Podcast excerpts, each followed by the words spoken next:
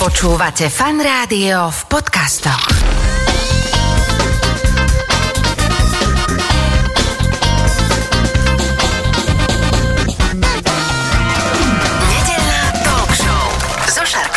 Počúvate fan rádio nedelnú talk show. V tejto chvíli je už štúdio plné permakultúrnych dizajnerok, tak naozaj uh, zatiaľ um, neviem, či poznám vôbec jednu a teraz tu mám hneď dve, tak sa na to celkom teším. Ja vás predstavím. Katerina Klimová, Mariana Piršelová. Vítajte, ahojte. Ahoj. Ahoj. Ja už som to hovoril, že to je také zvláštne celkom povolanie, respektíve čo je to permakultúrna dizajnerka, ako sa to študuje, ako sa človek stane permakultúrnym dizajnerom, ešte sa to aj ťažko hovorí. Začne to tým, že miluješ prírodu a chceš o, žiť s ňou tak, aby si bol v súlade.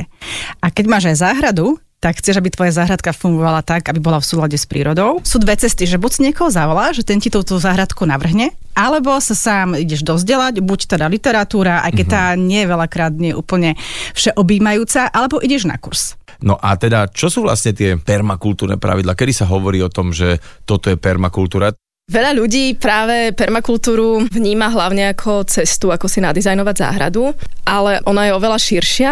Prelína sa v podstate takým tým životným prístupom človeka. Ja som sa okolo permakultúry motala už možno 20 rokov dozadu, čo sa týka literatúry a nejakých takých pokusov mojich, ale pre mňa v mojom živote je to aj to, aké materiály si vyberám na stavbu, v ktorej bývam, akým spôsobom sa staviam k zdrojom potravín, ktoré dávam svojej rodine jesť, akým spôsobom nakupujem, akým spôsobom uvažujem o svete okolo. Čiže ona má aj taký širší filozofický rozmer a je veľká škoda o neho prichádzať, pretože záhrady sú síce naozaj teda pre mňa veľmi magické miesta, ale ten život by práve mal mať takú tú celistvú štruktúru. Inými slovami, darmo by som mal nejakú záhradku, kde si zavolám nejakého permakultúrneho dizajnera a urobí to v súlade, ale inak e, žijem celkom, tak by som povedal, takým spôsobom, že míňam, e, drancujem a všeličo iné robím a zrovna záhradku mám permakultúrnu, hej? Tak ono to potom úplne mm, neprináša to, čo by to mohlo. Že práve mne sa veľmi páči tá cesta, keď tá záhrada postupne prináša také nové prvky uh-huh. a keď človeka vie trošku spomaliť a, a dostať ho k takému tomu údivu nad tým prírodným svetom okolo. Takže poďme postupne na to, aby sme to pochopili, že teraz sme v tej vašej záhrade.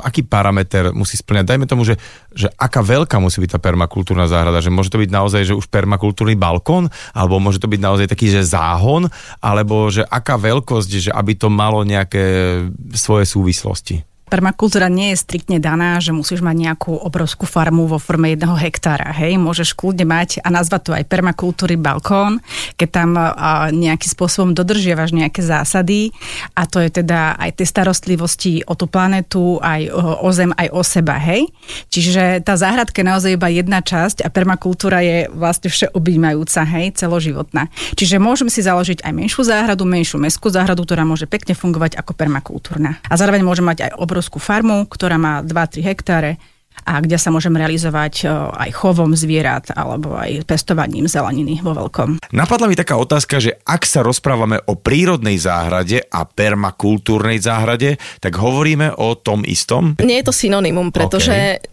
je veľa záhrad, ktoré sú prírodné, ale už e, neviem, či by sme ich označili permakultúrne, lebo permakultúra viac ide do tej logiky veci, do funkčnosti systému, do poprepájania prvkov, čo v prírodnej záhrade môže a nemusí byť. Dobre, tak postupne. Prírodná záhrada je čo? Prírodná záhrada je záhradou, kde nechávame viac priestoru životu. Ono to v týchto našich podmienkach e, mnohým ľuďom napadnú také tie plaketky, ktoré vlastne ľudia majú, majú na plotoch a vlastne máme my certifikačnú schému e, prírodných záhrad, ktorú zdieľame s Rakúšanmi, s Čechmi. Takže táto má presné pravidlá, ktoré zakotvujú, aby človek e, nepoužíval napríklad rašelinu, nepoužíval umelé hnojiva, pesticídy, herbicídy a všeobecne v prírodnej záhrade by malo byť dobre aj inému životu okrem toho ľudského. Čiže napríklad opeľovačom, e, pôdny život by mal tiež sa mať dobre, mali by sme mať útočiska pre všelijakých pomocníkov, napríklad taká úžovka, ješko a podobní, podobní naši záhradní priatelia. Včera sme mali užovku na záhrade, musím povedať. No, A žiaden strach tam nenastal, som nevedel, že, čo, že ako, že zavolám, ukážem deťom a prišli, úplne sa z, užovky tešili a potom ušla, no. áno, áno. Áno, aj my občas máme úžovky v záhrade. My sme mali dokonca v jazierku večerom. Hej? Hej, hej. Ale ja vlastne ešte akože doplním Katku, že v rámci kritérií certifikovanej prírodnej záhrady a, tam sú také dané striktne vody, hej, na to, aby sa to dalo teda akože a, naozaj povedať, že toto je prírodná záhrada a ona napríklad musí niesť prvky divočiny. Že človek si ponechá, kde si na konci záhrady naozaj, že kút, kde nechodí, kde to nechá zarásť náletmi, hej, divočinou a tam práve sa zdržujú tí ješkovia a, a užovky a jašterice. A môže to byť aj tak, že nemusí to byť v kúte, že môže to byť aj tak v strede hoci. Môže, Ako, že... ak sa ti to páči, väčšinou ten, ten, tá časť je naozaj divoká a nie každý to tak znesie. Uh-huh. Veľa ľudí majú radi upravené záhradky. Uh-huh. Uh, ja sama tým, že mám malú mestskú záhradu, tak ja ten kút mám tiež relatívne blízko pri terase a vôbec nám to nevadí, zvykli sme si. Okay. A je to vlastne zdroj tiež radosti, lebo tam sa naozaj, že uh, zdržuje všetok božný život. Že tam, sa, tam sa to deje, hej? Tam sa to deje. Tam sa to deje. A teda uh, už teda chápem, že prírodná záhrada je v podstate záhrada v úvodzovkách normálna, kde teda nech, nechám si nejaký kút takého o, divého, že trošku, aby, aby tam taký ten postranný život bežal, ale teda hovorí, že permakultúra je už niečo, aby sme tam našli nejaký vzťah tomu o, medzi tým a tak to je akože taký, že level up a ten level up znamená čo? Znamená, že sa zamyslíš nad tým, čo v tej záhrade budeš e, robiť, akým spôsobom sa napríklad budeš pohybovať, a tým pádom si vlastne prvky volíš v takej postupnosti, aby to dávalo taký ten zdravý sedliacký rozum a vlastne s mnohými tými nástrojmi a nápadmi, ktoré s permakultúrou prichádzajú, si, si tak vyladíš ten priestor, aby pre teba fungoval čo najlepšie. No ono, my si tu v rádiu neukazujeme obrázky, takže musíme viacej o tom hovoriť, takže daj nám taký príklad, aby sme to pochopili, že uh, kde teda viem, že aha, tak toto je taký permakultúrny prvok, možno aj typický, alebo aj dva, že toto myslím. Tak napríklad sa zamyslím, že keď mám zvieratá, povedzme, tak aby som si ich nedala niekde, kde je to moc ďaleko. Aby som mala trasy, ktoré sú prehľadné, kde nechodím zbytočne veľké vzdialenosti, pretože si, si to vypočítam, že tu mám, ja neviem, zeleninovú časť záhrady, budem mať veľa biomasy, čiže kompost by som nemala mať príliš ďaleko. Na druhú stranu by som kompost nemala mať príliš ďaleko od kuchyne, aby to dávalo zmysel. Rozvrhnem si zóny, zónu, v ktorej sa zdržiavam najčastejšie, kde prebieha ten, ten rodinný život na záhrade a postupne idem vlastne ďalej až po tú zónu divočiny, ktorá vlastne sa nachádza aj v permakultúre, alebo teda v tom permakultúrnom ponímaní. A zas aj to začlenenie napríklad toho domu a tej, toho spôsobu života do tej, do tej mhm. záhrady je mm-hmm. veľmi podstatné. Teraz, ako si to hovorila, tak som si uvedomil, a najprv som si myslel, že máme možno trošku permakultúrnu záhradu, ale uh, my sme práve, že kompost dali čo najďalej od domu, lebo sme si mysleli, že to tam nejako bude takže smrtkať, ale tak zase máme takú crossfitovú, že sa viacej musíme pohybovať, keď to chceme vysypať.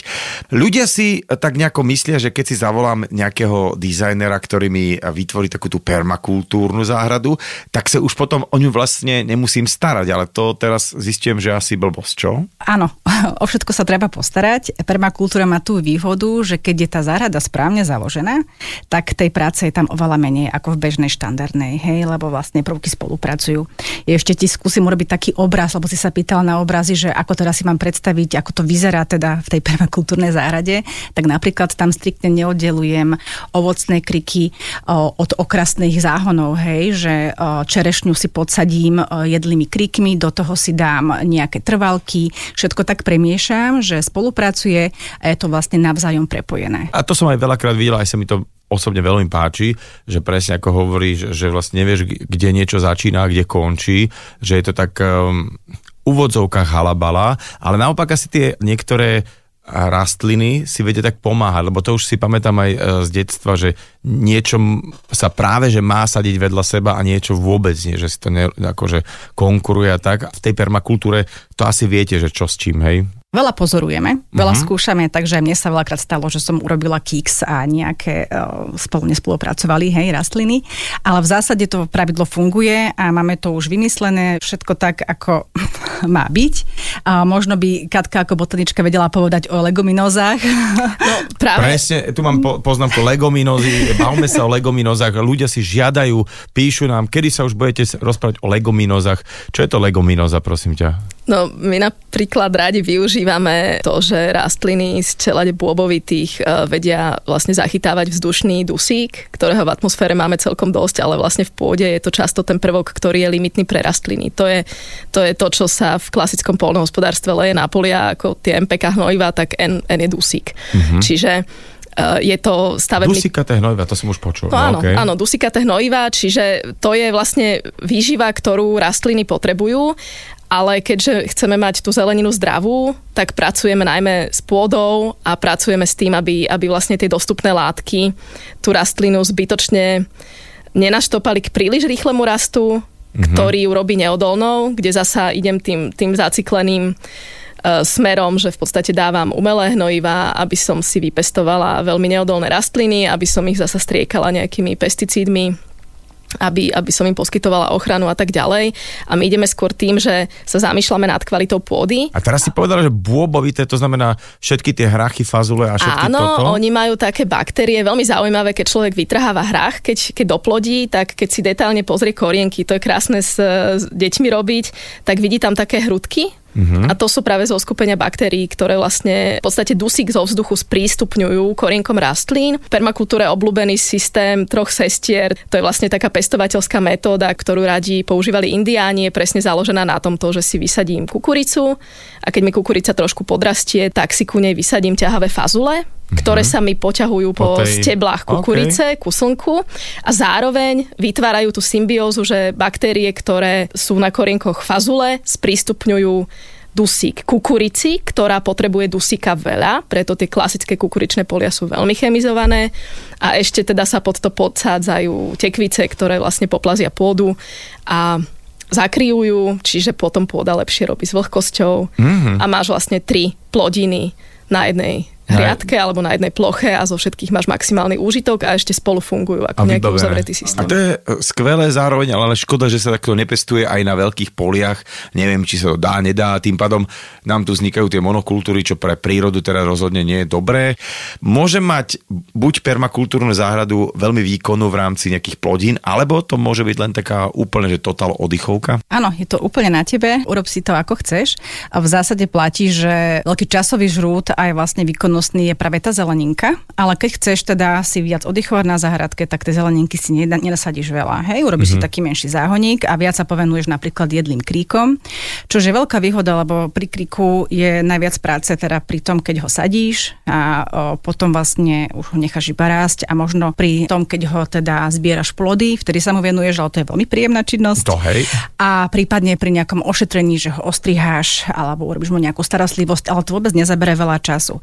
A keď ho ešte podsadíš niečím, čo s ním dobre funguje, napríklad? tak napríklad jahodami, hej, okay. ktoré vlastne zároveň zamulčujú tú pôdu, hej, alebo ju zamulčuje štiepko, alebo hoci čím, senom, slamou, tak tá práca je tam naozaj minimálna. Uh-huh. Ja to tak hovorím svojim klientom, že možno, že je to hodina týždenne. A no. to je taká radostná hodina. Ľudia sa najviac namocujú na niečo, dajme tomu, že chcú auto, tak inú autosalon, hej, alebo ja neviem, na nejakú výstavu čohokoľvek modelárstva a že či teda sa nedá nejak ísť pozrieť, vieš, takto, že by som sa ja e, napríklad išiel pozrieť na nejakú takú záhradu, neviem, či sa to dá povedať ukážková, alebo nejaká, že idem tam, pokúkam sa, že fíha, veď vlastne toto by sme mohli mať doma. Áno, Škola permakultúry organizuje už druhý ročník o, prehliadok permakultúrnych projektov a záhrad mm-hmm. naprieč celým Slovenskom, nie je teda iba v Bratislavskom kraji, takže dá sa ísť pozrieť. Čiže to je nome k niekomu idem. Že, áno, že k ten... niekomu domov a on ti porozpráva o tom, ako to má, čo sa mu podarilo, čo sa mu nepodarilo, ako by to možno mohlo byť aj lepšie a je fajn vlastne odhaliť aj to, čo nefunguje, aby sme sa nehrali, že sme úplne dokonali, mhm. skvelí mm-hmm. a neviem čo. A väčšinou tí návštevníci sú veľmi vďační za to, že áno, že vidím, že, že aj ne, tu nemusia... boli nejaké kiksy, uh-huh. nemusia mať stres toho, že sú iba na začiatku. Hej. A že aj taký, že ten pokus omyl, že už niekto si odbil za teba, ale teraz ľudia, ktorí majú svoje záhradky radi, robia to dla nejakých princípov prírodných alebo permakultúrnych, tak e, jedného dňa si môžu povedať, že vlastne prečo nie, by som to chcel ukázať ľuďom, zdieľať e, nejaké skúsenosti René Mládenca, všetko tak vy alebo niekto chodí a povie, že OK, naozaj toto je tak, ako má byť? Presne tak, na Slovensku existuje tiež certifikácia prírodných záhrad. Buď teda budeš mať prírodnú záhradu alebo ukážkovú prírodnú záhradu. Tam je taký len menší rozdiel, že tá ukážková naozaj musí byť staršia. Hej, už naozaj uh, zarastená, zapojená, už akože musí tam vidieť, že naozaj funguje, ale dá sa teda ísť ten prvý stupeň a to je, že certifikácii prírodnú záhradu ako svoju uh-huh. a tam dostaneš, teraz splníš tie kritéria, ktoré sú dané, hej, ktoré si vlastne cedulku, povedali že? a máš krásnu cedulku s takým tým ješkom a kvetinkami to a môžeš to vystaviť, že nie je to vlastne nič, nemáš za to žiadnu cenu, žiadne ohodnotenie, je to skôr také uz, uznanie, presne Áno. pocit pre toho záhradkára, záhradníka, záhradničku, že yes, že dobre, že dobre som si tú záhradu založil a môžem byť možno inšpiráciou pre okolie. A Češi urobili taký uh, majsterštych v úvodzovkách. Uh, oni pred už pomerne veľa rokmi uh, uvoľnili nejaké financie v rámci grantov a dali ponuku školám a škôlkam po celom území Českej republiky, aby si vlastne, ak si chcú obnoviť svoju školskú záhradu, tak práve tie prírodné záhrady boli taká najrozumnejšia cesta. A oni teraz majú množstvo ukážkových záhrad, aj sa to dá nájsť na webe ako inšpirácie pre pani učiteľky, keď rozmýšľajú, čo na svojej záhrade urobiť. A je to super, lebo tým pádom vlastne sa im podchytila aj environmentálna výchova a naozaj sú tak tak 10 rokov pred nami minimálne a ja stále dúfam, že sa to stane aj na Slovensku, že uh, samozprávne kraje napríklad sa do tohto zápoja a podporia. Teraz si otvorila takú trošku témičku, že uh, deti, že by to mohla byť aj nejaká taká súčasť nejakého predmetu, možno, že nejakej mimoškolskej aktivity, alebo sú aj takéto krúžky pre deti?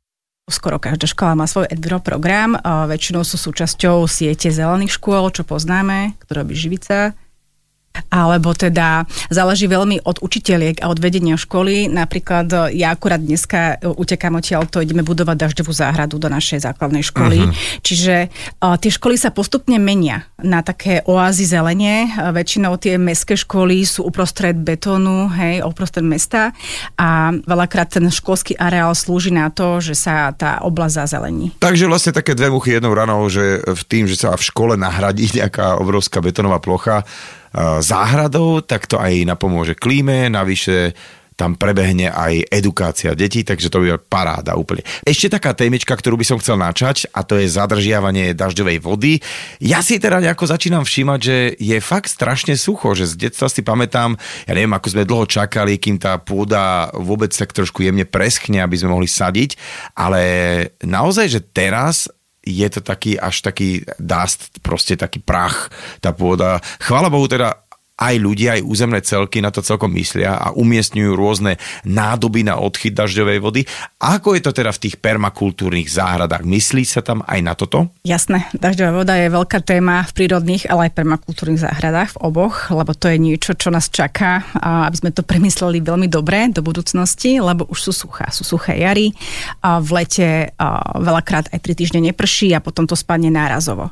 A keď už to teda spadne, bolo by fajn to neodviesť do kanála, ale nejak to zadržať.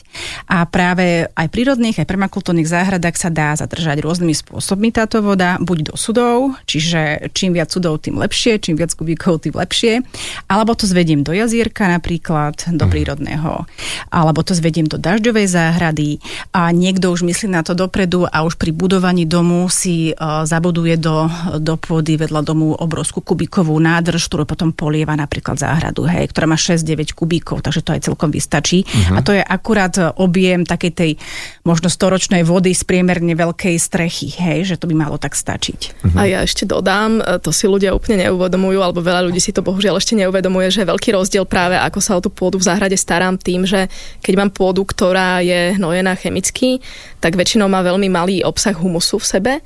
A toto je, toto je faktor, ktorý veľmi citeľne mení E, schopnosť pôdy zadržiavať vodu. Takže v prírodných aj permakultúrnych záhradách práve veľmi často nájdete e, pôdu, ktorá je zakrytá, holej pôdy je len veľmi málo a je cielená lebo pre prírodu holá pôda je trošku ako rána na koži, čiže snaží mhm. sa ju rôznymi burinami zakryť a my teda spolupracujeme s prírodou a snažíme sa predvídať a trošku iba akoby modelovať ten, ten smer toho života v záhrade a práve keď, keď do pôdy vraciame organickú hmotu v podobe kompostu alebo hnoja a potom ju zamulčujeme, tak, tak táto voda je naozaj pripravená vsiaknúť oveľa viac vody. Uh-huh, uh-huh. A tým pádom uh, vlastne ako si povedala, že čím menej tej obnaženej pôdy, tým lepšie a vlastne burina uh, ani je vlastne taký vítaná vec, keď je tam, kde má byť, hej, že vlastne, že necháme ju trošku aj tak, akože, aby zakrývala hlavne, hlavne tú pôdu. No záleží, aká burina. Ja mám niektoré obľúbené, ktoré vlastne aj, aj jeme, Čiže to je tiež záleží, že ako sa k čomu postavíš. Veľa burín sú liečivky, ktoré sa dajú využiť. Uh, práve včera som mala debatu s kolegynkou, ktorá teda roky botanizuje v Bielých Karpatoch a ona sa smeje, že práve časť tej obnaženej pôdy si necháva práve na také tie ohrozené polné buriny, ktoré si tam genofondovo pestuje. Takže uh, treba vedieť, čo od záhrady očakávate, aby ste že si vlastne dobre... Tá obnažená pôda, ona, ona si poradí sama časom. Ona si sama časom poradí, ale zase nepotrebujeme si úplne množiť burinu, ktorá nám potom dusí rastliny, čiže uh-huh. ten mulč je lepší, ale zase uh, aj trošku obnaženej pôdy na niektoré rastliny, ktoré sa sami vysemenujú a sú pre nás uh, chcené a vieme to nechať na prírodu je fajn uh-huh. tiež.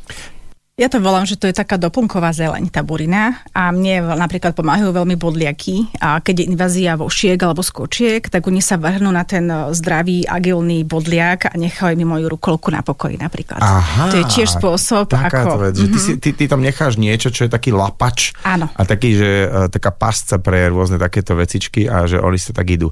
To je úplne krásne a ja vlastne, keďže viem, že čas nám nejakým spôsobom končí, tak ja len teda poviem, že je celkom fajn, že takí ľudia ako vy sú a existujú, že vedia previesť ľudí, ktorí o to majú záujem, alebo ešte nevedia, že majú o to záujem, že presne keď si listuješ v časopise, tak môžeš si naživo pozrieť nejakú parádnu prírodnú alebo permakultúrnu záhradu a možno zistiť, že dokázal by som to aj ja a môžeme to robiť kľudne na akomkoľvek plácku, ktorý uh, máme k dispozícii, môžeme ho zazelenieť a môžeme sa sem tam z neho aj najesť alebo si len tak v ňom oddychnúť.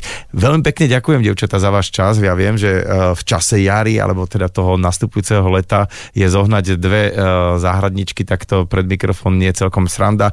Mariana Piršelová a Katka Klimová boli dnes hostkami v nedelnej talk show. Ďakujeme za pozvanie. Ďakujeme, ahojte. Ahojte.